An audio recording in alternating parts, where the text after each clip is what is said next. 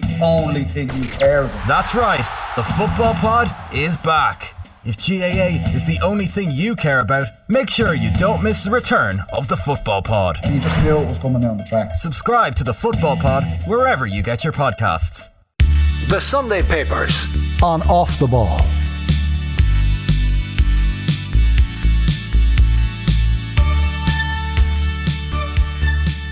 Now then, you're welcome back. So we're going to go through the Sunday papers. Very happy to say we have Vincent Hogan of the Irish Independent here in studio, and Gerry Thornley of the Irish Times also here in studio. You're both very welcome. Thank you. Good to see you. So, uh, a sense of the back pages. First of all, as you might imagine, Hampden Park dominates, and it's pictured Troy Parrott. This is just after he missed that one-on-one chance last night. The win that got away is the headline in the Mail on Sunday.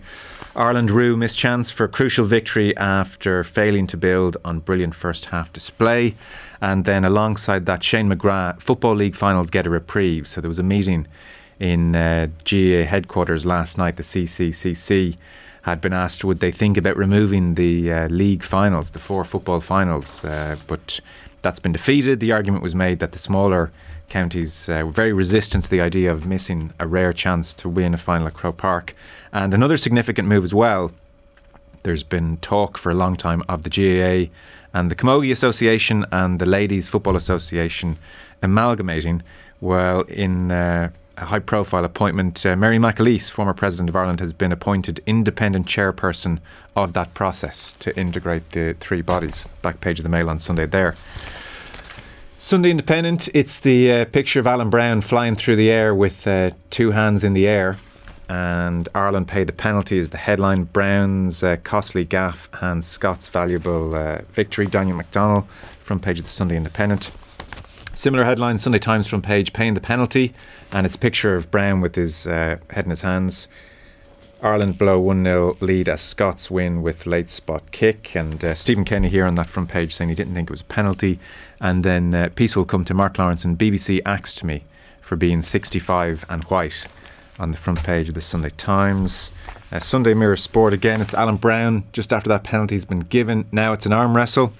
And they're talking there in the mirror about Tuesday's game against Armenia. Similar picture on the back of the Sun. Alan Browne, hands in the air. Uh, shove handles is the headline. And uh, Stephen Kenny cried foul over the penalty that saw his team beaten at Hampden Park, says Neil O'Riordan. Uh, so Kenny said it's a contentious penalty, very harsh. And uh, he was looking back at it and he felt Browne was pushed and put his hands in the air to, I suppose, soften his fall. Sunday World, it's no can do for Ireland. Picture of Stephen Kenny there.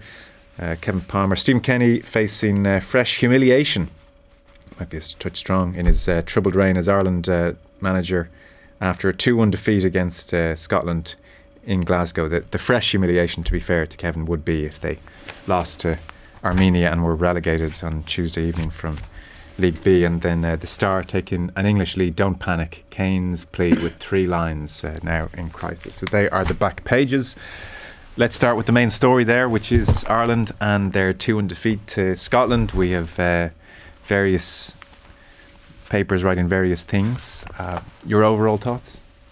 Um, they played very well in the first half. Um, and Vinny were talking about it afterwards, though, and as those freeze frame pictures highlight, it's hard to dispute that penalty in the current climate of penalties and handballs, which I can't abide in football the way it's gone because I think most people in defending their own box now nearly need to have their arms tied behind their backs. Don't think But this you one need you have can't. your hands that No, high to cushion absolutely a not. fall. No, Maybe absolutely there. not. No, no, absolutely not. Not quite there. No, I think I think as Vinny was saying inside, I don't think Kenny's helping himself by complaining too loudly. No, about that I, I think generally people who are being fair think they played well.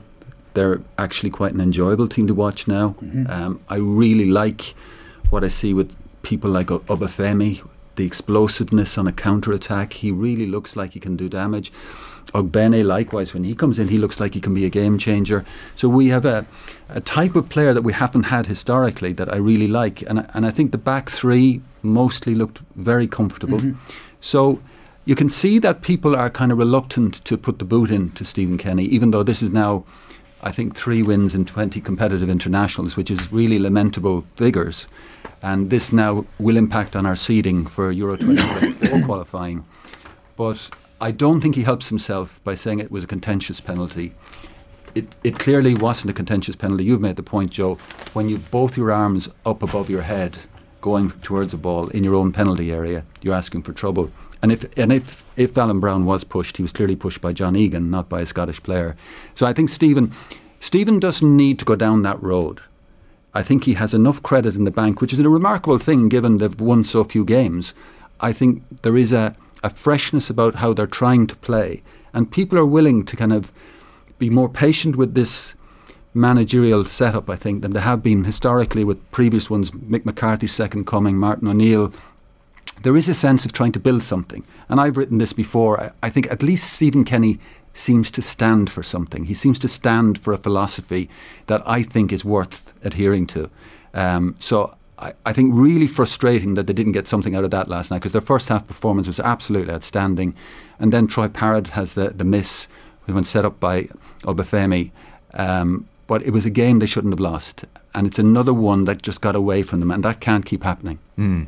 So, uh, a sense of what the papers are saying. Shane McGrath, Kenny is making Ireland better. He deserves our trust in the Mail on Sundays, their uh, lead opinion piece on it. So, um, he makes the point that defeat can never return an A plus result, but this was a game of extremely fine margins. And he says that as long as the side functions without a reliable goal scorer, it's always going to be a, a vulnerability in the setup.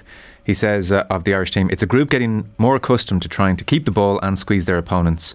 But their most admirable trait coming from the manager is their courage.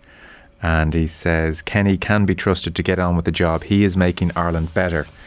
Eamonn Sweeney is, um, again, I think, as you said, Vincent, taking that nuanced view that we're almost not accustomed to in Irish football across the decades. Sure. It's very, so he says, but he does hone in on the fact, and the headline reflects it the Irish have come up short in real tests. So he uh, opens by saying Ireland should be doing better than this. Had someone predicted at the start of the Nations League campaign that the team were destined to dispute last place with Armenia while Scotland and Ukraine fought it out at the top, Stephen Kenny would have been highly offended at such a slight on his players, and yet that's just what's happened.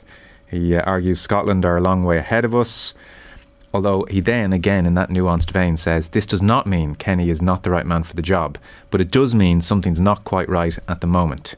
Kenny may claim we were unlucky at Hampden Park, but we seem to be perpetually claiming misfortune. No team is unlucky all the time. There is a League of Ireland manager loses in Europe ring to such a protestation. Uh, he says there were things to admire in the latest loss. He uh, cites the back three, says they're brilliant. Says of the power chance, you can argue everything would have been different had Ireland converted the golden opportunity which came their way in 57 minutes. And he says in that moment you can see why, despite Parrott's gifts, he has found goals more difficult to come by than anyone would have predicted when he first burst on the scene. And then, uh, final uh, point, he says this Nations League has been a sobering wake up call. Scotland are a team with similar resources to our own, and they seem more competitively hardened. Ireland are a side still being damned with the faint praise of encouraging signs for the future, etc.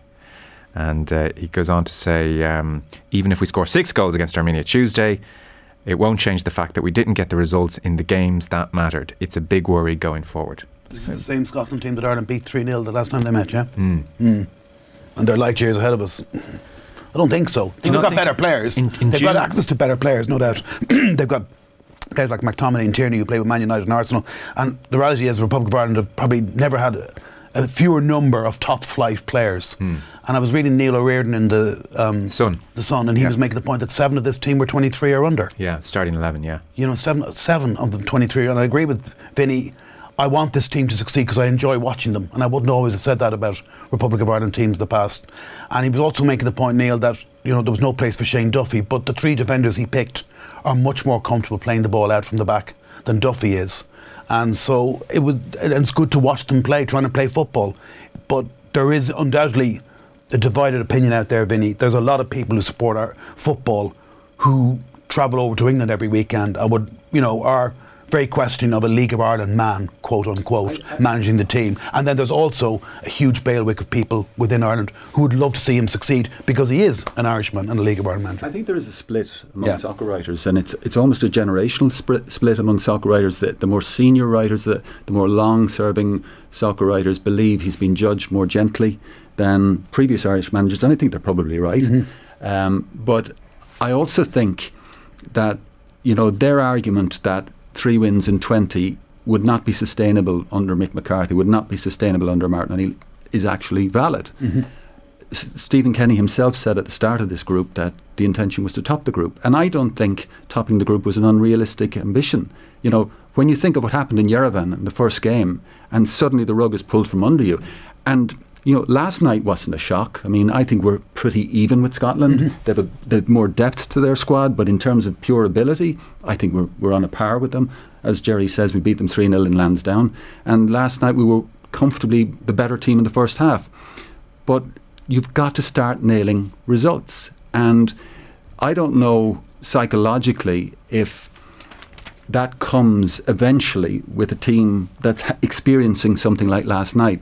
So, whatever happens on Tuesday night against Armenia, this is another opportunity gone.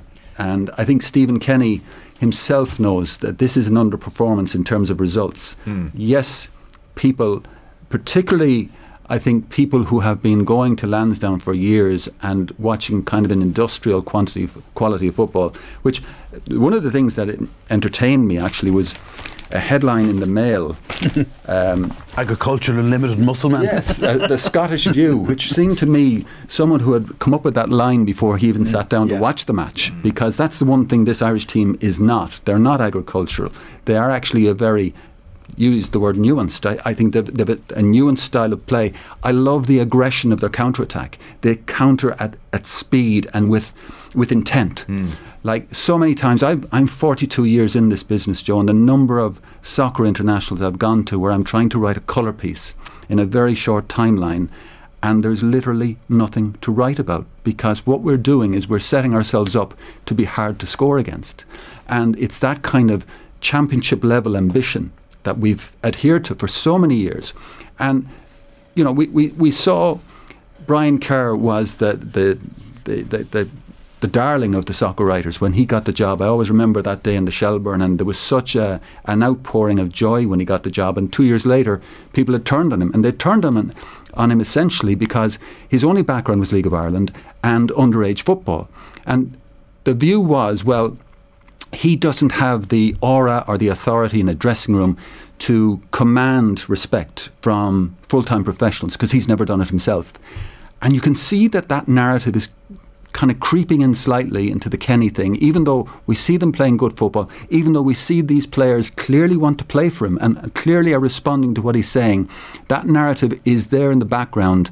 League of Ireland, little bit of Scottish experience as well, but League of Ireland, does he know how to do this? But I'll ask you one question. What's the alternative? Hmm. If, if, if we decide to jettison Stephen Kenny, where are we going? Mm-hmm.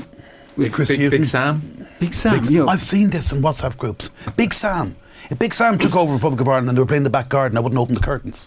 Yeah. I mean, uh, just to follow up as well on that, I wonder if, in some respects, Brian got unfairly treated. He be shunted out after two years. He should have been given another term. And uh, you're right, the League of Ireland background, underage football, contributed to that. And of course, as did Delaney's relationship with Steve Staunton. And look where Steve Staunton got us, you know, hmm. 5 2 defeat by Cyprus, and we were lucky to get two. To be fair, when I said And, I, I, and again, I would I would agree totally with Vinny. Yeah. I don't want Sam uh, Sam out of Big when Sam I said when in. I said Big Sam, I was joking because actually it's wrong to position this as Stephen Kenny and Ireland play football, or under the next manager, Ireland won't play football Mm-hmm. because football has moved on. Wh- wh- Whichever and whenever the next appointment, who that may be or when that happens, that next manager is going to try and play football as well. Football is just evolving in that direction. So we're never going to go back to, well, just boot it long and don't pass. So it is wrong to position this as Stephen Kenny and good football, or we go back to the dark ages. We won't go back to the dark ages. Mm, mm. So it's you. You asked the really interesting question, Vincent, which is, you know, this team seven under the age of twenty three last night.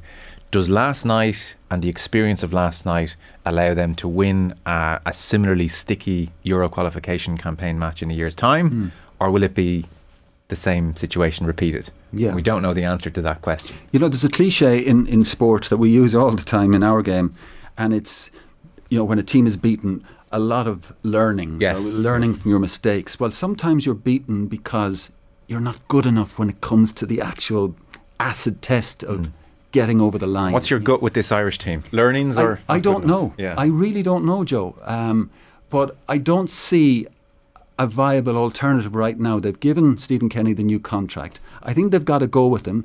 And I do believe these players are playing for him. Mm-hmm. Um, I think Matt Doherty will look at the first goal last night and say, I could have been better there. Um, I think the penalty was a stonewall penalty, so Stephen shouldn't go on about that. But there's still a lot to like about them, and, and you know, but bear in mind Tuesday night they don't beat Armenia. Yeah. Like a second string Pressure Ukraine game. went and won 5 0 in, in Yerevan yesterday. Mm. So this could turn really sour Mm-hmm. potentially if they don't put Armenia to bed very efficiently on Tuesday. Mm. Um, Mick Foley um, had a great line at the end of his piece. So, in effect, the angle Mick took in the Sunday Times was just to talk about that back three of John Egan and Nathan Collins and Dara O'Shea and just say, you know, they've played every league game so far for their clubs. They were brilliant last night. And uh, he, he talks at length about them, but he concludes uh, that said, losing also leaves this group miles off the pace in their uh, group, still stuck in that limbo land between promise and progress. And that's an equally pressing reality. So we are somewhere between promise and progress. Yeah, that's a very fair comment. Yeah. There we go. So yeah, on to Tuesday, and uh, an early goal would settle everybody right. Because if, st- if the if groans are starting on the hour mark, Yeah, and if it doesn't come, you know, the Stephen it's a pressure game. and made the argument uh, quite a bit, even in advance of the game last night. He was saying like there is a real connection with this team, and the public, and look at Armenia Tuesday night. Were well over forty thousand tickets sold for a Tuesday. Are you telling me there's not something happening here, and that people aren't recognising it? There is. It's palpable. You can sense it at the Aviva Stadium for football games now in a way that wasn't there a few years ago. So there is this connection with, fan, with the football fan base in, in Ireland, which is great to see, isn't it? It is, but I wouldn't over egg it um, because I think it can be a threadbare thing. And like I said, Tuesday night, if in the 80th minute they're huffing and puffing and there's no goals coming, I wouldn't be at all surprised if there's a, a sour tone coming off the terraces because because at, at some point patience will snap. And I think, yes, there has been an energy between the, the team and the supporters in the last year because they have clearly played pretty well at times. Yeah. But at some point, you do reach the, that intersection where you've got to deliver, Mm. and the minimum delivery on Tuesday is a, is a convincing win. Mm. And that's not something Irish teams have historically tended to do. Exactly. Even under Jack Charlton. Exactly. Even the best Irish teams didn't tend to put opposition, weaker opposition teams to the sword. And this team doesn't look particularly equipped to score a hat load of goals either, no We got, matter a, how well they we got a glimpse against Qatar last year where they played brilliant football Mm. in those blue jerseys and cut them to shreds. So that, as opposed to what we saw in Yerevan, would be uh, Yes. very welcome. Just um, what have we got here? Five minutes before I to take a break for news. Uh, Mark Lawrenson's on the front page. I mentioned it of the uh, Sunday Times. So it's a chat with Paul Rowan inside, and uh, he describes where he, he was sacked by BBC. In effect, uh, can you come into the office for a coffee, Lawro? The BBC head of football said, and Lawrenson said, "Just tell me over the phone. I'm not going to. I don't want to drive 50 miles to Manchester to tell me over a cup of coffee I'm not working next year." And so he's he's duly um, been let go, and he says uh, the B were probably the worst at giving you the bad news. So he's asked, "What do you think the real reason for your departure was?" And in that you know Lawrenson fashion of the the the rise line, he says, "Well, I'm 65 and a white male, so you know." Dot dot dot dot, and um, the piece mentions the likes of Mark Pougatch and uh, Cornelius Lysett and Alan Green being shown the door well before they considered their time was done. And uh, Lawrenson talks about how sad he was when Dan Walker left Football Focus, thought he was the best presenter, and he subsequently worked with Alex Scott. He says Alex was just thrown in, so from the outset we were trying to make the program as easy as possible. It was a little bit frustrating. She would ask a question and then move on to the next person, and I would want to say something I just thought of, but I had to shut up because she was learning. She's done well in fairness to her, and she's a lovely kid. It's a tough gig because Dan was so good. Some people just don't want her to be any good, but she's gotten better and better. And uh, he uh, acknowledges he's a Marmite figure, and he reflects on um, his time at the BBC. Says he enjoyed it in the main, and I mean, there's a unbelievable anecdote about 1997 where he um, there was a game a couple of days after Diana had died, and he said the editor of the program came over and said, "Any free kicks around the penalty area tonight, please don't mention the wall."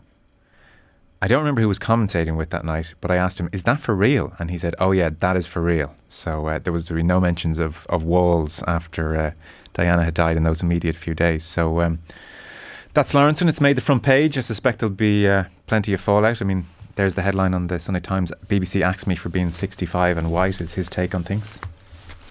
I Yeah. think there may be a legitimacy to that. We saw Sky Sports get rid of Matt Le Tissier, Phil Thompson, Charlie Nicholas um, for no clear reason. I, and, I, and I do feel when I listen to some of the criticism, for example, of the Sunday game in recent years of Pat Spillane and Colm O'Rourke, who both left the programme now, obviously. but it's in a very ageist tone, and it's delivered in a way that suggests old guys complaining. And hmm. I've heard that expression, old guys complaining, and I do think there is an ageist dimension to what's going on here. But even then, you look at Lawro's language when he says she's a good kid, and, and it's it's almost a patronising. She's in her late 30s. Yeah, there's almost a patronising tone to it. So, mm-hmm. you know, he's not helping himself when he comes out and says something like that. But look, I watch so much of broadcasting now, and it seems the most important thing that presenters are told is we must be likable and we must smile. And sometimes I watch, I watch pre- TV presentation, and it's almost like the presenters are slightly medicated. They're they're just so keen to be liked rather than have some kind of rigorous journalism to what they're doing. And um, so I, I see a legitimacy in what he's saying, um, but I also see a kind of slightly patronising tone with Yes. you know what I, he says. I, I, I've, I, I know Lawro quite well from way back when. I used to ghost his column in the Irish Times, and he's, he's a really nice bloke, and I like him a lot. And I remember watching that last football focus when he was leaving. And I was, why are they getting rid of him? I think he's still quite good, and he can be very, he can be very funny, you know, and uh, he's different. Yes. But I agree with Vinny. There is an ageist thing to it now, whereby it's why Johnny Giles was partly removed from the RTE. I'm sure as well.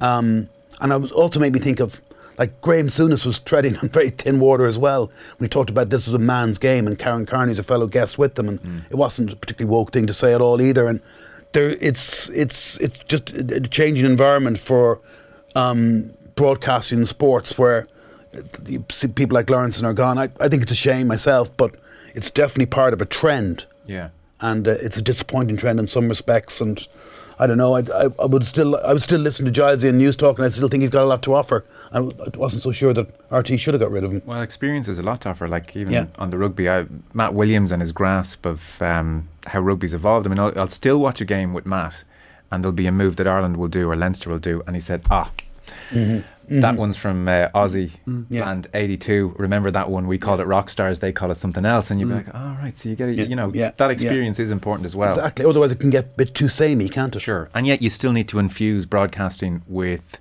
new faces. Yeah, There has yep. to be Yep. representation. It's important because I mean otherwise if it's just uh, well look at us. You know, you can't it can't Yeah. just be uh, Yeah. us lot giving our view on the world either. And but there it's is been our there is, preserve there for a is- long there is an element of making everything quite bland. I think, Joe. Well, know? I'll, do you know, I'll come to that because actually Neil Francis has a, a piece, and I certainly won't take offence to it because he says um, the broadcasting around rugby has gone to the dogs, is his opinion. So we might chat about what we want from um, a broadcasting panel in just a moment. But I do have to break off for uh, news. We're reviewing the Sunday papers. We have Vincent Hogan and Gerry Thornley with us. We're back in just one second after news headlines.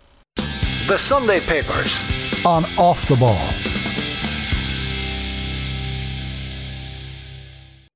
The Sunday Papers. On Off the Ball. Now then, you're very welcome back. So we're reviewing the Sunday papers in the company of Gerry Thornley of the Irish Times and Vincent Hogan of the Irish Independent. We were just chatting there about Mark Lawrenson, who uh, wasn't thrilled with the uh, reasons, well, the reasons he thinks the BBC uh, let him go for being 65 and white. And we were chatting about TV panels generally. And Neil Francis in the Sunday Times, uh, just by coincidence, is talking about punditry. So the byline is uh, Our punditry is dire, and they're in another league over the pond. Over the pond, he means US sports in particular. Uh, he talks about the brilliant Tony Romo. So he is uh, saying of uh, colour commentators, be that in on the panel or calling a game. Rule number one: have an opinion. Rule number two: be able to articulate that opinion. You should also act as though you want to be there. He says there's been a slow, inexorable decline in television rugby commentary discussion over the last few years. Incremental and barely perceptible, but most assuredly going downhill. Uh, last year, I started reviewing matches with the sound off. If punters do the same, the game is gone. And he says Eddie Butler's premature passing could be the signal to open the gates as producers uh, settle for middle of the road, and he puts in uh, quotation marks, talent. He says the low point in recent history was the Lions tour of South Africa in 2021. He said maybe the quality of rugby brought everything down, but that series put people off watching big time rugby. The coverage went down the tubes along with the rugby. Uh, he mentioned Argentina, Australia recently, 20 minutes of the worst match commentary ever. And he cites something like the breakdown with John Kirwan and Jeff Wilson as uh, a rare example of something which is uh, good. If I was on board in CVC and I saw the dull meat and two veg commentary in some of the competitions I put large amounts of money into, I'd be in a bigger hurry to ramp up the entertainment levels off the pitch. The Yanks have it right because they spend the money and. He said, certainly misses Ron O'Gara off the coverage. He says, uh, if you offer me the chance to watch three O'Garas argue, it's quite the image. Uh, he said you wouldn't even bother watching the rugby instead of that. And But his point is actually, he talks about different competitions, different coverage. He says it impinges on the quality of the occasion if you watch it on TV. I mean, the, I would definitely agree that the TV coverage is absolutely of fundamental importance as, as part of the overall offering. So, um, an inexorable decline, Gerry. No, I wouldn't go that far because I think in many ways rugby coverage and analysis on television now is incomparable to 10 or 20 years ago when you, you know, like let's leave out Virgin, let's go to RT and think about Bernard Jackman and Murray Kinsella and the analysis they will do before, during, and after a game. I think it's very strong. Yeah. And I, I learn more than I would have from a TV commentary team now than I would have many years ago. But I do agree with an awful lot of the sentiments. Eddie Butler, I would always, I would always rewatch a game if Eddie Butler was the comment, was doing the commentary. I really, hmm. really saddened by Eddie's passing. He was a great bloke as much as anything else, and a, a great, great comrade to all of us in the press box. Just a lovely human being, very generous, very you know multilingual, very intelligent, and his, his no doubt his commentaries were different because he wasn't particularly programmed. He wasn't particularly well coached. He just came into it and just did it in his own lyrical, idiosyncratic way. And in tandem with Brian Moore, it was compelling listening. Um, I agree with Frano as well. I cannot abide Australian commentaries in the Rugby Championship. I nearly do turn the volume down. The Australian commentary teams are just so one-eyed. Ah, try time for the Wallabies. It's just unbearable. And it's like the penalty count should be about 25 2 to Australia at the end of every game if you actually go through the tape.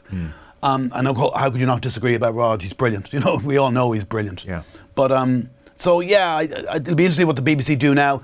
Butler's passing is a huge loss to the game in so many ways. It really is. Yeah, I guess it depends what you're after as well. In some Yeah. respects, like when BT do uh, games with their A team, and you have two co-commentators, and mid-game, one of them will go off and do a piece of analysis, and then at a break and play, it'll be slotted in, and they'll show you with lines drawn Yes. on the screen Yeah. how X and Y happened. Yeah. I am kind of watching that saying, well, That's good. That just by definition is better than Yeah. 20, 30 years ago, unless it's hard opinions. I think Frana uses an expression in that piece, entertainment value. Yeah. You've got to be very, uh, very careful that, that you're not over focusing on entertainment value and almost insulting the viewer's intelligence mm-hmm. because I think you go down the road of it being performative then and rather than serious analysis. And as someone who's, who's not that big into the rugby, I love listening to Eddie O'Sullivan. I'd be biased. I did Eddie's book. I think he's really analytical and, mm-hmm. and mm-hmm. tactical and technical. Bernard Jackman, the same. I think the quality of analysis in rugby is way superior to than what we get in the GA generally or, or in soccer. Yes, I do, because I find rugby a very complex game. Yes, true. And, and I've is. always said I, I've never understood how journalists in the press box can give me immediately after a match exactly what's happened in that front row because I haven't a rashers and I've I've gone and covered rugby for 42 years and I have never had a rashers what's going on in the front row and I'll I'll I'll, say, I'll bring that to my grave. So I am always interested in a pundit telling me something I don't know, explaining something to me that I cannot see. And in in the case of rugby there's plenty of that that I, I can't see with my naked eye. And I think we're very well served with rugby pundits because they explain it to you in a, in a way that's understandable to some Joe Blogs like me. Hmm. Also, the use of modern technology is so much improved. You think back 10, 15, 20 years ago, you would just have three people talking for half an hour after the game in the studio, almost with no, just would be Yeah, maybe but- just run, rerunning the occasional try, but, But no you- real I- I- other in depth. Yeah, I take that point, but maybe did the average punter enjoy the rows that would happen then and the free flowing talk that would happen? I, th- I think there was an element of that, and, and, Was, and yeah. I, I think certainly when Tom McGurk had George Hook and, and That's Brent was Pope, of, yeah. it it was like almost a soap opera, and, it, and it was entertainment. Mm-hmm. But whether it was real in terms of the analysis, I mean, some of it was just blatantly trying to get a reaction, in my view. Mm-hmm. And I also felt it it fed the egos of the guys in question because I remember reading an interview with Tom McGurk after they they broke up, like as if they were the Beatles breaking up, and the sense of self that those guys had by the end was extraordinary because their job was to explain rugby to us. And I, I do remember one time I was on holidays in the Canaries and watching an Ireland France game in Paris. And it was one of those games where the French just went at us from the, the get go. And I think they got four first half tries. And every time the, the scrum half got the ball, he just ran it and they just picked holes in us. And George Hook um, in his analysis at halftime, said something along the lines of, "Well, the game was lost in the first scrum," and I'm kind of thinking, "S- "Sorry," as as they broke for the ads, then a guy with a pint and a, a guy with his mate, they're drinking pints in front of me, and one turns to the other and says, "Sure, the game was lost in the first scrum." So the influence those those people have hmm. is enormous. But to me, George George Hook had just uttered pure nonsense that day. It it made no sense to me in an, an analysing a game where we'd been run off the park that he was talking about scrums. Hmm. But it, the people were listening. yeah.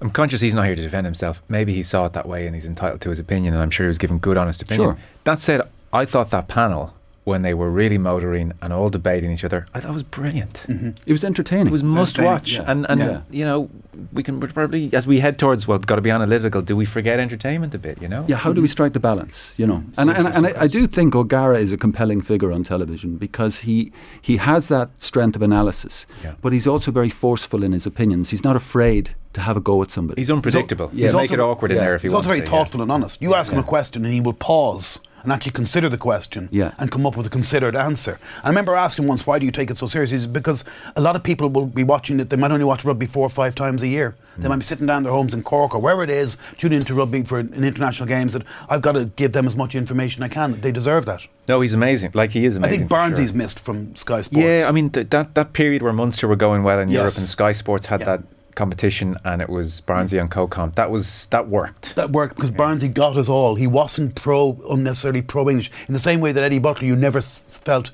he was excessively pro Welsh. Like Eddie was fluent French and he got French rugby. You know what I mean? He got all types of rugby. He loved the old Lansdowne Road. And Barnesy had a great appreciation for what Munster brought to the Heineken You used to love him, like giving a reference to how much he loved Limerick, and it, you know, Yeah, yeah, maybe yeah. it was a touch political, but geez, it got me. yeah, and you also knew he enjoyed the wine whenever he went over to France. but where I think we all agree with Neil Francis, like if the TV coverage is good, it just elevates the whole Mm. experience, you know. And there is nothing more disappointing than if you tune in. I'm not going to name any individuals or stations or even sports, but you tune in and you see a certain panel or you see a certain, you think, ah, it adds to it, or it doesn't. or it doesn't. You're Yeah. like, "Ugh," you know. So like, it's probably easy, uh, easily taken for granted by um, powers that be that well, it doesn't matter, but it really does matter. We spend more time talking about what Roy Keane and Gary Neville said on a Monday than what happened on a Sunday. You know. So I don't know. Uh, your thoughts to five three one zero six. I'd be um, be interested. Just uh, did you guys get a chance to read this Joe Brolly David Gough interview? yes, I did. I mean, it's like if you want. So this is in the. I could have easily missed this. This is in the main section of the Sunday Independent. If you want from an interview two people having a really intimate conversation and you're eavesdropping, this is the interview. So David Gough, high-profile GAA referee, and um, well, they have drinks. Uh, three years ago, it starts off. David Gough uh, sent off Dublin's Johnny Cooper in the Ireland final. I had something to say about his decision, said Joe Brolly. It marked uh, the beginning of the end for me at RTE. Brolly starts off the interview by saying, You never apologised for getting me sacked. And uh, it kind of goes from there. And so uh, David Gough tells this um, story. He says, I've never spoken publicly about this. I'm 14 years old. I'm walking home from school. I pass a newsagent and I see the front page of the Star. It's a story about Stephen Gately coming out. He was wearing a kilt in the pic. It was like a bomb going off inside me. Suddenly I knew. Brolly, you were excited. David says, This is tough. I've never told anyone this. Brolly says, Will we stop? No, no, no, keep going. I want to tell you this. I was terrified. It was scary. I went inside, I bought the newspaper, I hid it in a button folder in my bag. I'd never brought, bought a paper before. I went home as fast as I could, went up to my bedroom, I locked the door, I sat in the bed, I took the paper out and I read it and I read it again and again and again. I couldn't believe there was someone else who felt like me. And Brolly says, This was the moment you confronted the fact you were gay. David says, No, no, no. The fact that this superstar, known all over the world, had come out rocked me. And uh, he talks about the difficulties he had. So he said, uh, So long as I never uttered the words, I'm gay, then it wasn't real. I decided I would never, never breathe life to the fire that was inside me. And that way, nobody would ever know. And uh, he talks about how he went out with girls. You did? I did. I mention uh, a gay friend of mine who told me married men are constantly badgering him for sex. Actually, I'm conscious we're on the uh, radio, so if you've got kids in the car, it's belated. if you have kids in the car, uh, uh, it's not overly graphic, but you might just turn off if you want for uh, a minute. And then, listen, if there's kids of a certain age, then it's probably an, an interview they should uh, they should hear.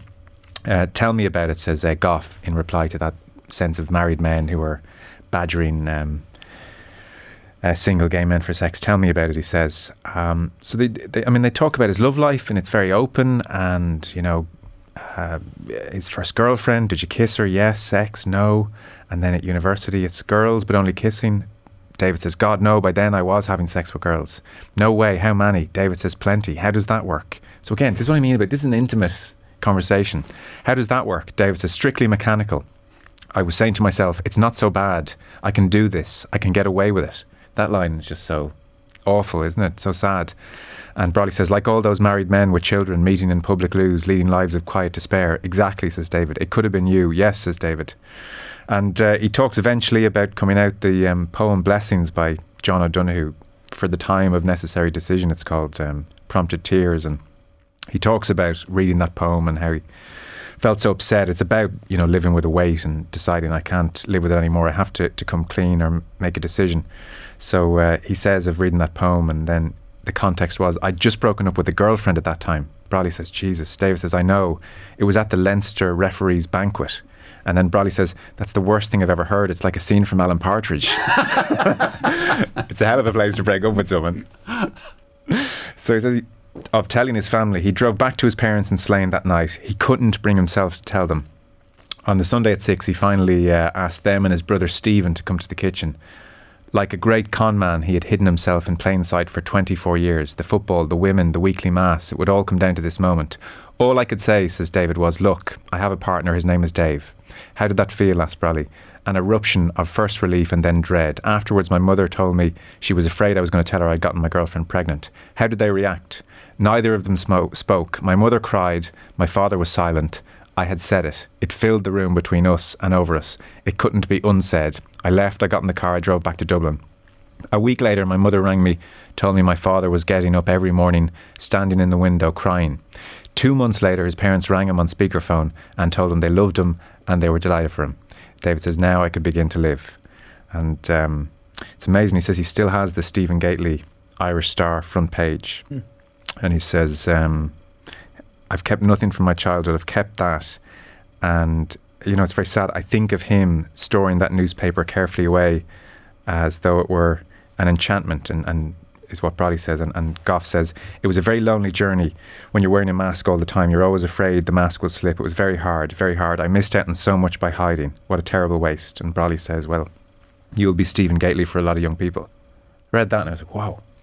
What a, what a conversation. It's it's a heart, piece. heartbreaking read. Um, a heartbreaking read in the sense of what so many boys and girls in this country went through, and and that image of his father getting up every morning and crying in the window, as if not being.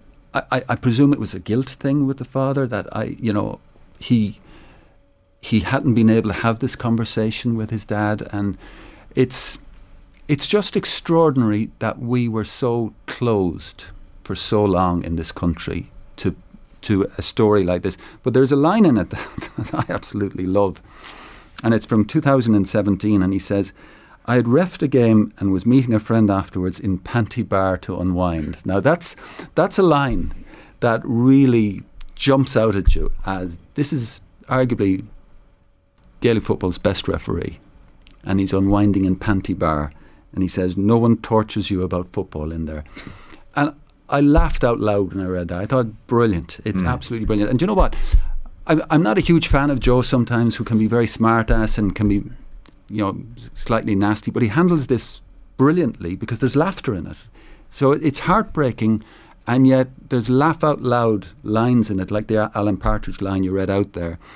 And it's wonderful that we're here now, that David Gough can do this interview, and that Dónal Óg Cusack could do his book a few years ago. But it's shocking that for so long, the, the, the expression is in there, living in quiet despair. Like, how horrible was it that so many people in this country, not, not just this country, but in this country, and the, the weight that the Catholic Church put on everything for so long, and that they, they just lived this private hell, private hell. I, I think it's a beautiful piece. I, I, you know, as I say, it mixes heartbreak with laughter, and it's it's it's lovely. It's it's handled beautifully. I um I don't know what age I would have been when Stephen Gately came out as gay, but I remember it being seismic and whatever. I was young enough, and I quite liked Boyzone. Thought they were, you know, um, and I, I vividly remember late night phone in radio show, and again, I'm, I'm thinking back like it was such a formative time in my life, and if I, you know if I was in David Gough's position, what it would have done to me. But like the discussion was on the back of Stephen Gately. Parents, if your son said he was gay, would you disown him? Like that. That was the prem. That was like the the jumping off point. And I do remember a lot of parents ringing up saying, "No, no, I, I would still love my son," as if like they'd I done know, something exactly. terrible. But that is not that long ago. And there was also this kind of narrative. Well, could we cure him? Like, could we cure them? Like, you know, it's, you, you think it- that's not that long ago, Joe. and still some parts of America now where that's uh, the Very business much is so. thriving more than ever. Your your thoughts on this, Gerry? I know you didn't get a chance to read it, but you've got a sense of it now. Oh, yeah, powerful piece, and um, it just shows you the importance of people in the entertainment industry and the sports industry if they are brave enough, for want of a better word, but it is regarded as brave. Yeah. You think of that footballer who recently came out, is he one of the first footballers in England to actually admit to being gay?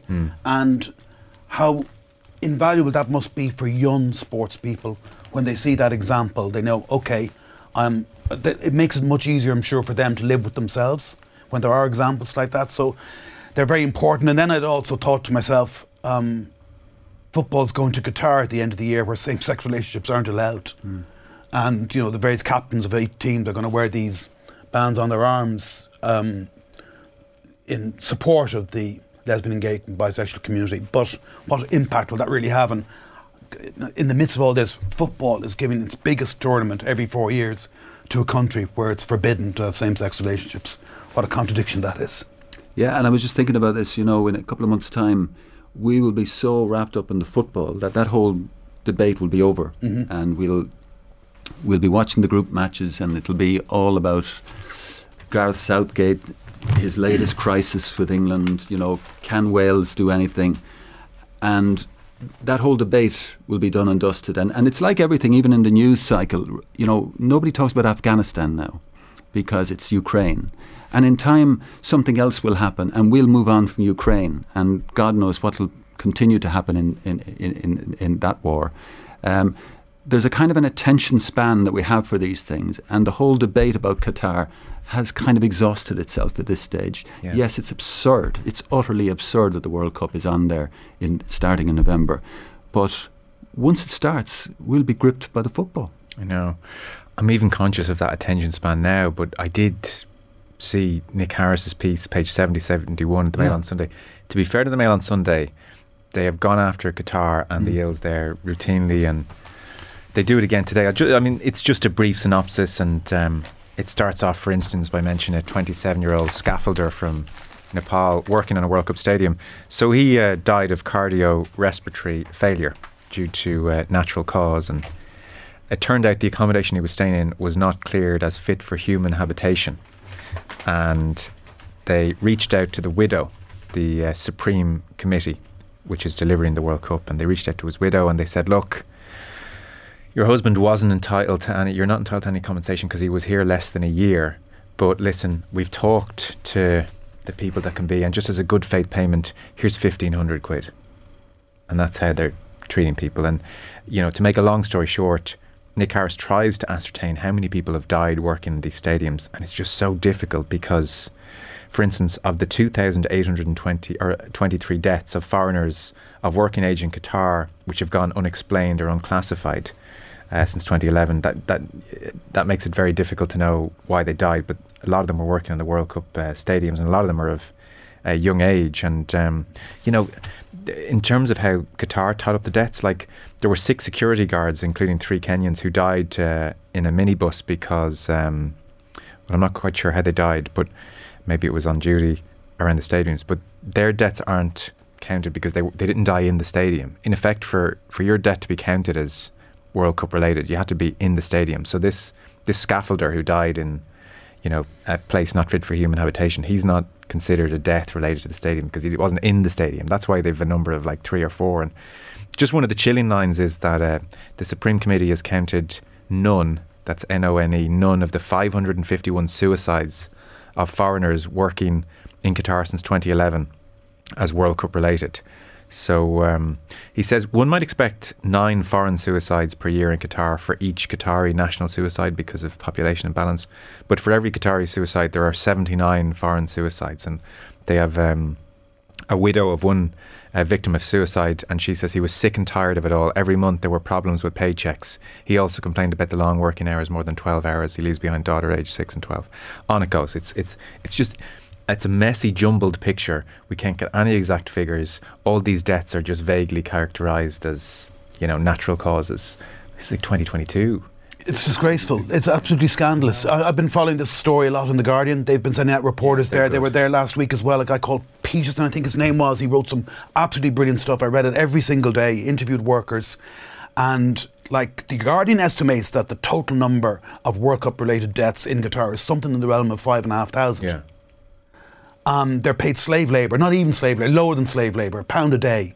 A lot of them borrowed money to go out there on the premise that they were going to make this is going to they were going to work for, in Qatar for a couple of years, and this was going to feed their families for some time to come.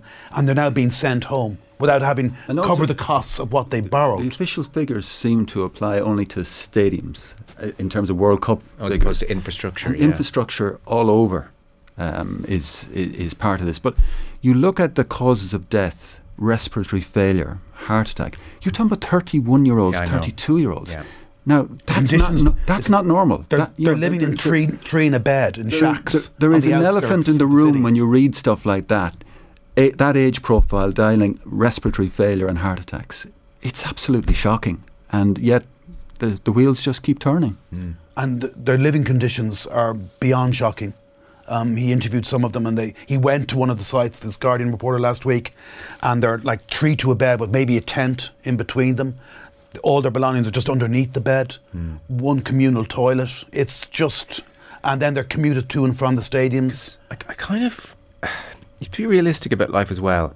So there are there are just uh, cultural legacy issues in Qatar. Their attitudes to same-sex marriage, their attitudes to foreign workers, which I can kind of say, well, look, we evolve at different paces, and you know, homosexuality here was illegal not so long ago. So you kind of you, you take that as just that's life, and that that is where Qatar is at the moment. But for FIFA to not pitch up and say we have billions if this is happening, it's happening right. We're building good habitation. We're uh, insisting on certain working hours. But FIFA, for about a decade, have just said, I don't know, what can we do? But you look at the story, and I, I read that story in the mail of um, why did uh, Platini push for this? Because Platini voted for Qatar, and the, the mail says Nicolas Sarkozy told him to vote for Qatar because uh, Qatar were buying Airbuses from France, and so so all of this is interlinked to big business. Of and, course. and that's that story is as old as time itself. Mm. Um, Are you going to Qatar? No, no, I'm not. I'm debating not watching it at all for the first time in my life. I really am because of all of this. And also because Ireland aren't there and my go to second team, Italy, aren't there either. So but it's just it's reprehensible. It's hard not to turn it on and look at the stadiums and not feel a sense of complicity if you're watching and cheering Absolutely. on. Yeah. Absolutely. And you know, J- J- Gerry, what Gerry says there is, I, I, I'd love to think I could do that. I'd love to think I'd have the strength of my convictions to say I'm not watching, but I know I'll watch it. Yeah, probably I, me I, too, ju- yeah. I just, I will want to see the World Cup, um, despite the fact it's so bloodstained and tarnished and outrageous where it's been held, Mm. um, and the time of year it's been held, and Yep. and the disruption that's causing everywhere. Um, but that's a, that's a That's a minor that's a, incidental by that's a petty to this. argument Yeah. compared to what we've just been talking about. Yeah. Uh, we'll take a very short break and then we'll round off the uh, final few papers and the stories. Back in one sec. The Sunday Papers. On off the ball. The Sunday Papers. On off the ball. Gerry Thornley and Vincent Hogan here in studio going through the Sunday papers.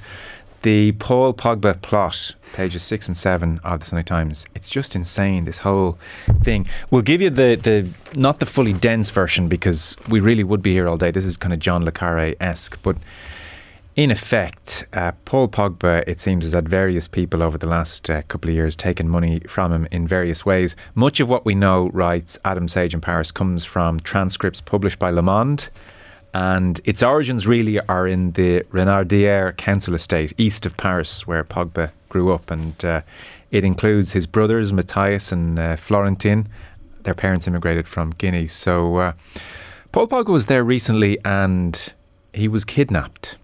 And he knew the people who kidnapped him. We don't get their second names because this is all very legal at the moment. But he was kidnapped, and this was a couple of years ago now. So instead of him being driven to the uh, capital to his hotel as he thought after he'd been in his uh, local estate, the three men took him to a flat where he was ordered to hand over his telephone. And that's crucial because they took information off his telephone. And they started talking to me saying I'd abandoned them, Pogba told police, as in, you know, I became big time and forgot about where I came from. Pogba said they ordered him to pay them 13 million euro for having protected him for years. And they said if he didn't, they would make public they would make public a USB key containing emails he had sent, apparently to uh, a mystic or a witch doctor, in which Pogba had apparently wanted to curse Mbappe. Pogba said uh, to police, I was afraid. The two blokes pointed their weapons at me again, being targeted and under threat. I said I was going to pay. He tried to pay them. It didn't go through. Clearly, his bank account thought 13 million quid was a big old transaction without double checking. And when that didn't go through, he changed his mind.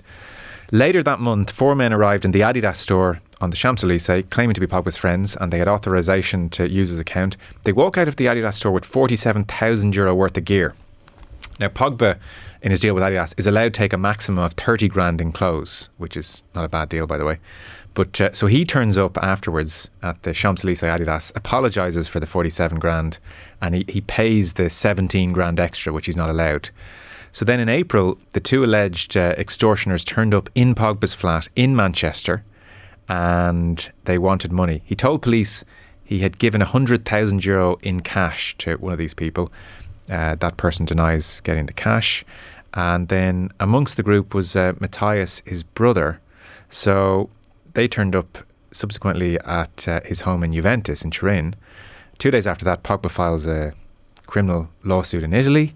Uh, French police take up this investigation, and they took a statement from Pogba in August. Uh, the threats continued, apparently. Pogba receiving a letter from his brother urging him to hand over more money. Uh, his mother was put under pressure. Uh, the case became public at the start of September when uh, his brother Mathias uh, published uh, TikTok threatening to reveal the explosive releva- revelations. The revelations being about Pogba getting onto the witch doctor to curse Mbappe. last week, his brother was arrested, extortion, and belonging to a criminal gang were the charges. Others were arrested as well. And these are people like who are friends with him. So one of them stayed with Pogba for at least 18 months in Manchester. Their relationship ended when the player accused uh, this guy of using his credit card to take 200 grand from him.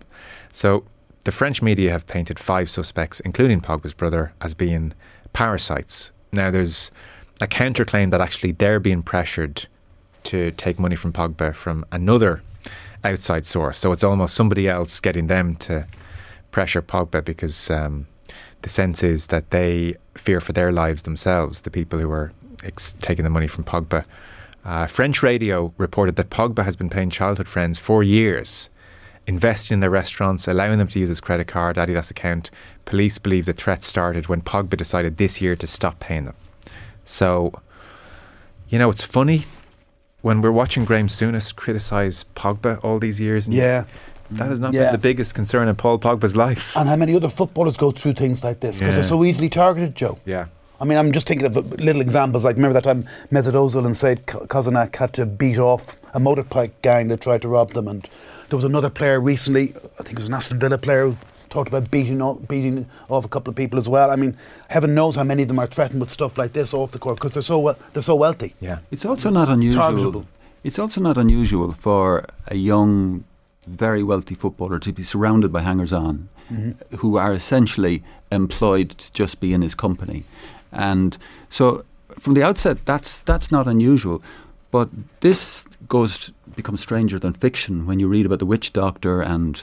You know, Mathias's Twitter account is still active. It seems on Friday he was talking about um, messages claiming that his brother had colluded with organised crime to seek protection in the street. Now, Mathias was arrested last week, but his Twitter account is still active, so you wonder who's behind that.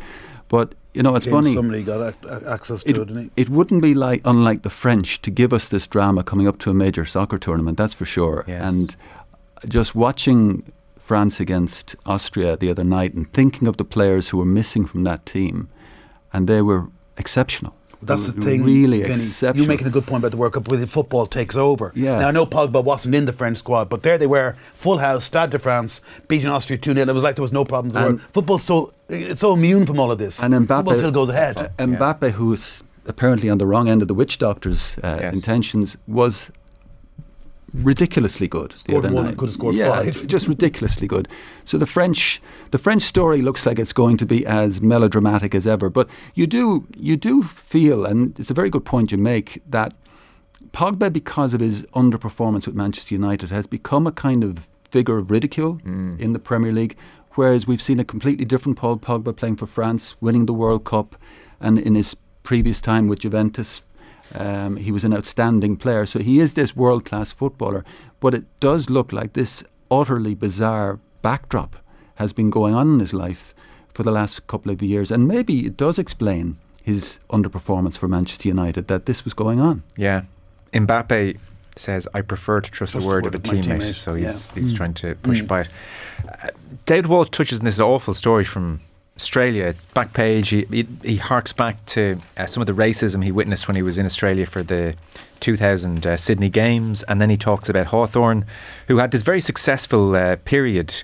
They won uh, four premierships from 08 to 15. But so the alleged wrongdoings, if you haven't heard the story, it was quite something. 2010 to 2016, uh, the two coaches involved have both stepped away. They're at different clubs now, but they've stepped away in light of the allegations. So, in effect, what happened here is a report was done at Hawthorn and it was passed on to authorities, the AFL Integrity Unit, and then it was leaked to ABC and the journalist Russell Jackson. And so uh, the journalist spoke with some of the players at Hawthorn.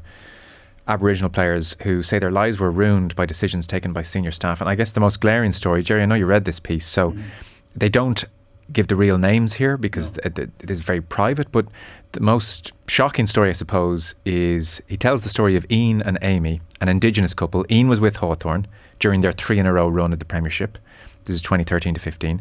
During that time, Amy became pregnant. Ian couldn't tell, wait to tell his coaches the good news, and then Russell Jackson, the journalist, says Far from sharing his joy, Ian alleges that a group of coaches, including Alastair Clarkson, Chris Fagan, ushered him into an office where he was urged to have the pregnancy terminated, get rid of his partner, and move into the home of an assistant coach. So Ian says it was so intimidating, confusing, upsetting.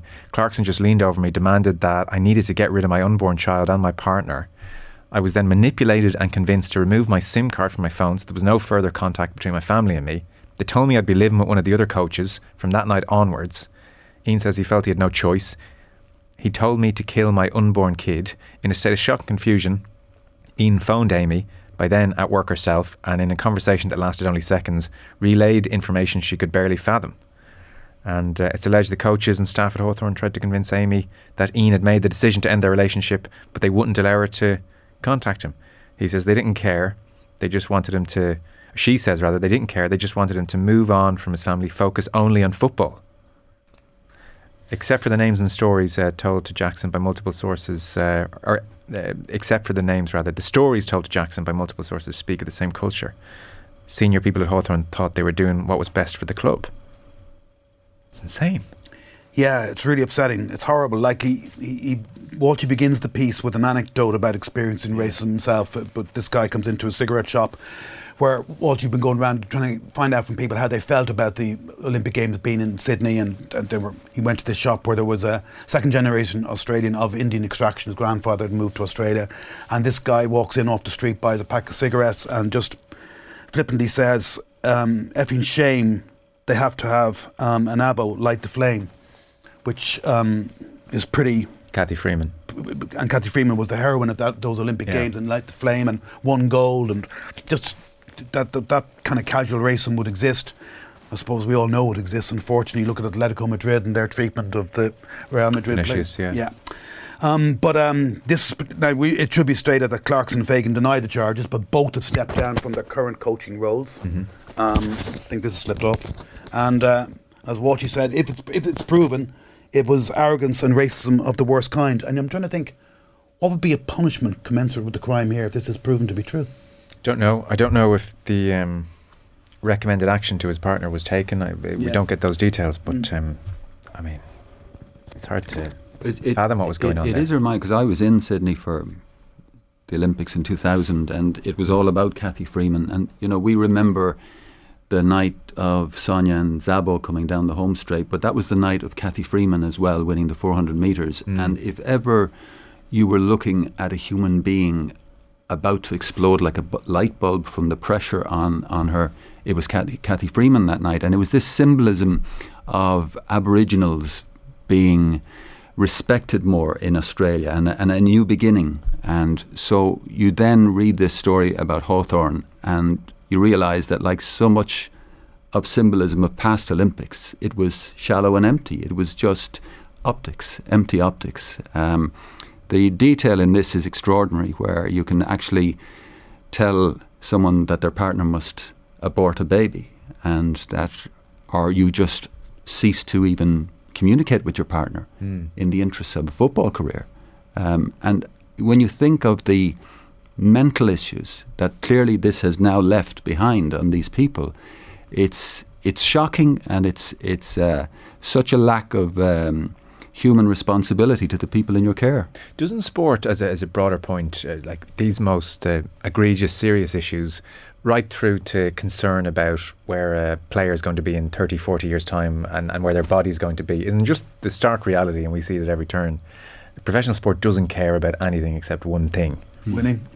And here we are. This, is- I mean, this is not from a 20, 30 year. This is not a, an old revelation. This is this is this is this is modern sport. And It's, it's a great point, Joe, and it's it's it's an it's the same argument about dirty money in professional sport. Where do you draw the line? It's there's dirty money cr- right across professional sport, and I think we are entertained by professional sport on a, a kind of a superficial level where we don't really care enough hmm. about these stories, about what's going on. It's all about silverware. It's all about performance, and you know, a lot of the time, if you look behind the scenes, there there are really sad and sordid stories going Yeah. on. I do because it's funny. I was doing um, in conversation um, with um, a former sports person, and there was like a kind of I guess uh executives in the room, and it was like, what can business learn from sport? You know, and this person was talking about the treatment of various managers to the players, and generally that treatment was like Alex Ferguson esque. You know, and one of the executives made the point: if I behaved, you know, if I behaved like this in my office, HR are on me. I'm I'm I'm probably going to be fired. Mm. And the kind of the sense was, yeah, yeah, yeah. I guess sport. We don't really do HR, and we all kind of laugh. But then you kind of stop and think, maybe sport should be taking HR more seriously. Maybe sport should be monitoring how coaches speak to players and mm. what's going on. I think there's this general sense in sport. That's not how a dressing room works, though. You know. Yeah, it's, it lives in a bubble with its own rules. And maybe it needs to grow out of that very Yeah. quickly. Yeah, well, I think if you talk to Dessie Farrell off the record, um, and Dessie in his time involved with the GPA, he would tell you some horror stories. I'll bet. of treatment of players by managers and some of the big names in in in, in the GAA. Yeah. Um, but the man management was just quite brutal and quite cold towards someone who was clearly having major off-field issues. Mm.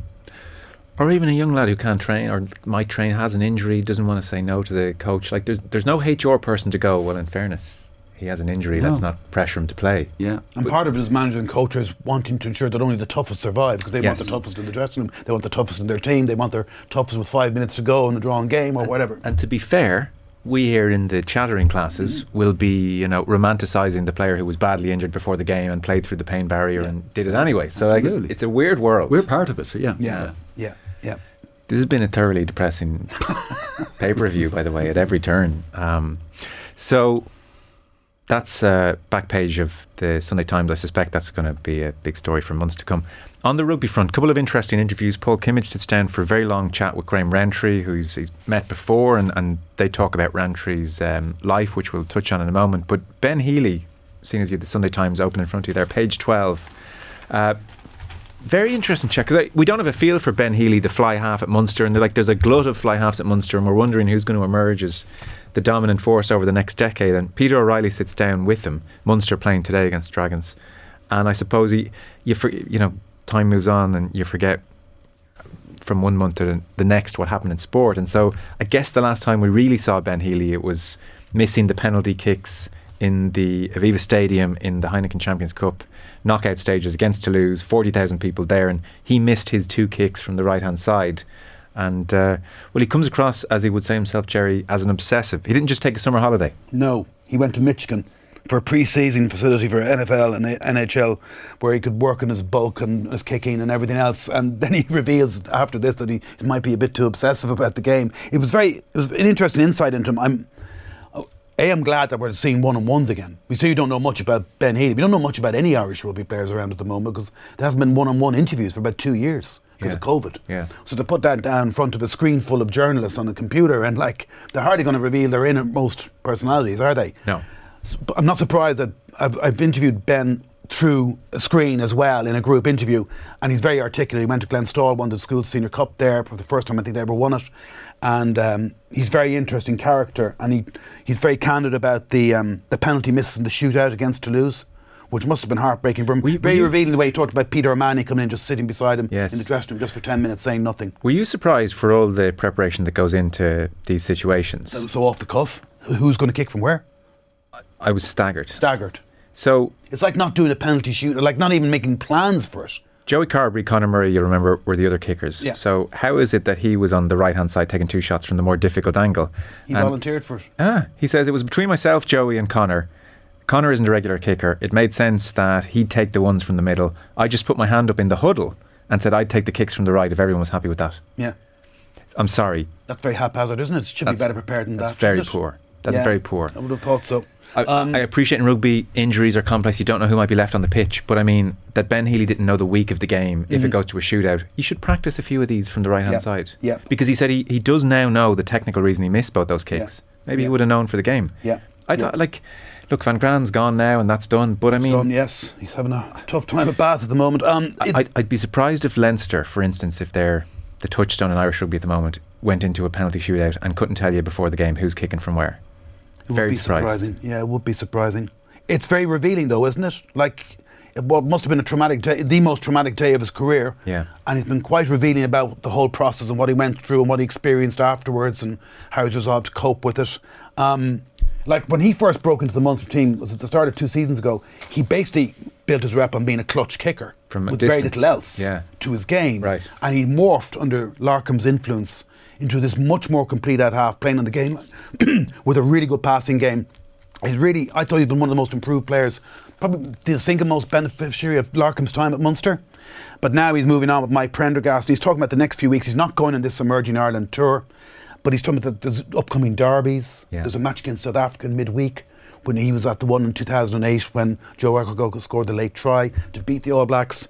So I think he's, and it was also interesting to talk, see about the money he was offered by the Scots and the big job he was offered by Gregor Townsend because he mm. actually qualifies for Scotland through his maternal grandmother, I think, mm. and how he wants to stay at Munster. Um, so yeah, it's a it's a it's a good piece by Peter O'Reilly. It's a, it's a revealing interview. Yes. When he was in Michigan, by the way, as well as putting on some bulk, he did a psychometric test, which basically suggested you're far too obsessed with rugby and go and do something else. So he, he's spending time on the farm to try and get away from it. So um, who's going to emerge as the Munster number 10 in the next couple of years with Healy and Joey Carberry and various others? Jack Crowley will probably still have an eye on it. Who do you think is going to come a lot of top? good ones. They had to let Jake Flannery go, and they let JJ Hanrahan go, and they've still got three good ones there.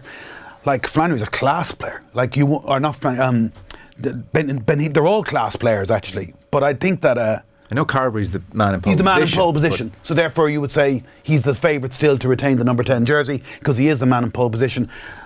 Like one thing about Joey Carberry is might, might not be widely known. Ireland have beaten the All Blacks five times in the last eight meetings, and he's seen out all five wins. You know, Yeah. there's this perception that Joey's not up to it mm. because Johnny is so brilliant. Like now, coming damn close to perhaps even superseding Brian O'Driscoll as our greatest ever rugby player. You know what I mean? Pretending what he does in the last year and a bit of his career. And it's very unfair for any out half to be compared. It'd be a bit like comparing a number 13 to Brian during the height of his powers. It must have been difficult for 13s around. But Joey's, I think Joey's a very good player and he's close at those five wins I've said. And I would still make him the favourite to be the Munster number 10. But Healy's improved immeasurably, and Crowley is a player you just want to watch play. You just to see him get on the ball. Hmm. Like he, I watched him play for Cork Con in an AIL semi final. He came off the bench in, against Clontarf in a losing cause. But he just lit up the game every time he touched the ball. He's just he could beat a man in a telephone box. Guess if Ron O'Gara saw enough in him Yeah. to say, come over to La Rochelle, Mm. there's something there. Uh, Graham Rowntree, it's like a four page piece with Paul Kimmage, several thousand words. Um, they chart his whole career really in the Castletroy Park Hotel. And, you know, he's interested in a whole bunch of things. Definitely his happiness to be in Limerick comes through. Uh, talks about Martin Johnson in glowing terms and his time with Johnson, both as a fellow player and also working as part of the coaching ticket. Where, you know, this piece reminded me that only Rowntree really came out of the post World Cup report with any real credit, and that was the reason he was uh, kept on. And talks about the different attitude in Munster to Leinster, and uh, yeah, it's going to be interesting to see how we how it goes at Munster. So that is a four-page piece. Probably wouldn't quite do it justice trying to pick our way uh, through it, but Munster fans will be interested in that. Clock is against us. There's a piece in page 18 of the Sunday Times wondering if Paul O'Donovan could well be Ireland's greatest ever sports person. He seems to be in the conversation. And then, um, well, further to our point that the football will win out when it comes to the World Cup. Gerry Thornley, you uh, read Jonathan Wilson back page of the Observer, and he is um, wondering if Messi at this improbable third World Cup might just do it. Yeah, this is um, a bit of bias for me because I read The Observer every Sunday. I love The Observer as a newspaper, not just for its sports section. The real treat is when you finally get through all the sports pages, maybe get into a little bit of news and world news towards the end of a Sunday down in my local. But I love The Observer. I love it. Wilson is a superb writer. He's a very prolific um, book writer. He has Yeah. a broad, broad knowledge of global football. Um, his pieces are technical but really well written. And he's just written this piece again. Like this is con- almost contradictory to what we were, I was saying earlier about Messi. Um, how four years ago it looked like, what 2018 that would be the last dance. 31. He was 31. But here we are, four years later. Argentina, I didn't, I'd forgotten they beat Brazil at the Maracanã to win the Copa America last year. Yeah, I remember the scenes, the And tears, they- Messi lifting a trophy. Yeah, and it was their first trophy in 28 years. So that's timely. He's talking about his brilliant form now at Paris Saint Germain. Hmm. He's talking about um, Argentina are now on is it a 34 game unbeaten run. But Yes. the caveat, and I didn't realise this, is that there is frustration in Argentina that the UEFA Nations League um, denies them both variety and quality of opponents. The 3 0 win against Honduras extended Argentina's unbeaten run to 34 games, and they should move a step closer to Italy's record of 37 against Jamaica on Tuesday. But Argentina's run includes just four games against non Latin American sides. Well, That's this- a real handicap for them. This World Cup is now a, a throwback to when Yes. South American sides didn't play European Yes. sides except for the World Cup. Yeah, it's got a bit of an, almost a novelty value again back Yeah. instead of that familiarity that we certainly get in rugby because it's a much more limited global cast list. But he's making the point that yeah, this could be it. That um, they were really impressive when they beat Italy at Wembley three 0 during the summer. I saw that game as well, um, and he just thinks that um, they have a style now. They have a confidence. They would have liked more exposure to high level European opposition, but the dream of Messi's glorious finale is very much alive. That'd be some story, wouldn't it? Yes. It'd be wonderful because I, I know your, I think I'm right in saying your favourite player is Maradona. Yep. And uh, Who he's always compared to. yeah, always compared to, and he, Messi, is, in my view, the greatest player I've ever seen. Just for the longevity, the consistency, and the fact that at the age he is, and he's now doing it at PSG, and that this article is presenting this possibility Yeah. that this may be the Messi World Cup at this stage of his career. Um, and it's it's interesting.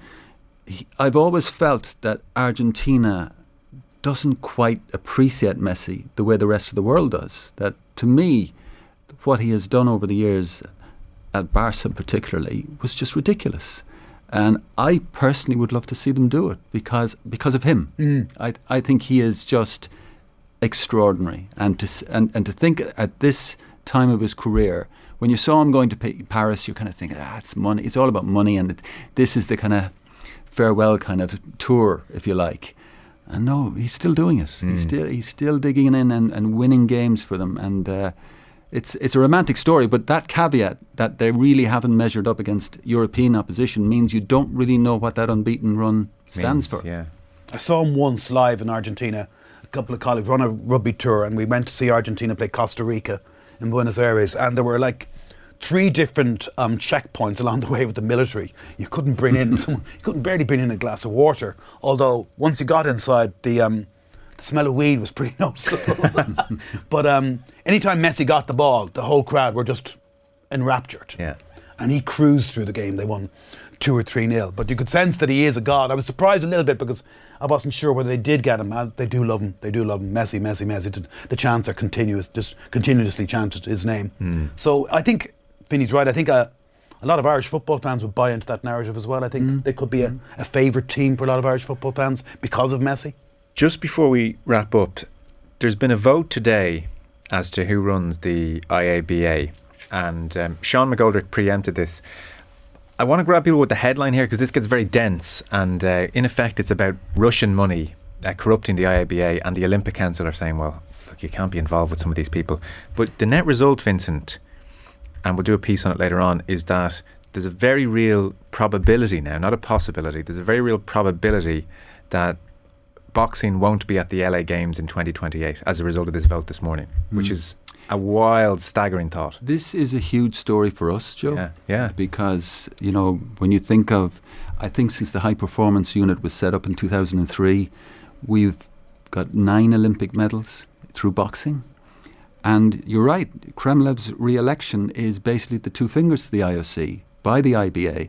Um, and it's them saying that despite everything that's going on at the moment, Gazprom money, Russian support, and bear in mind we had two world gold medalists um, this year in the World Championships, and they both got 100,000 euros, I think, was it? Now, that's life changing money. So the, the, the line between professional and amateur boxing is completely blurred, blurred by this, by, and by this Russian money that's coming into amateur boxing, as we call it. And it's, you know, you think of, you know, Lisa O'Rourke and, and I can't think of the other g- woman who, mm. who, who won, but that's life changing. That you can pay off a big chunk of your mortgage with that kind of money.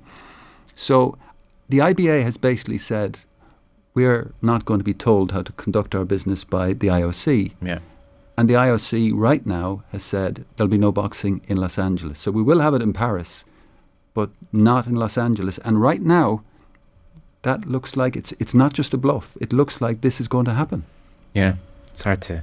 But Sean Sean McGoldrick has a long piece explaining the IBA stuff that's been going on for the last couple of years, which is extraordinary. It's worth reading. Sean has been on top of this story from the get go, and uh, do you know what? Um, it's a huge story for Irish sport. Hmm. I know. Uh, fellas, we're out of time. Thank you so much. Gerry Thornley of the Irish Times, Vincent Hogan of the Irish Independent. Much appreciated. That was great, fellas. Thank you. Cheers, Joe. Pleasure. Joe. The Sunday Papers. On Off the Ball.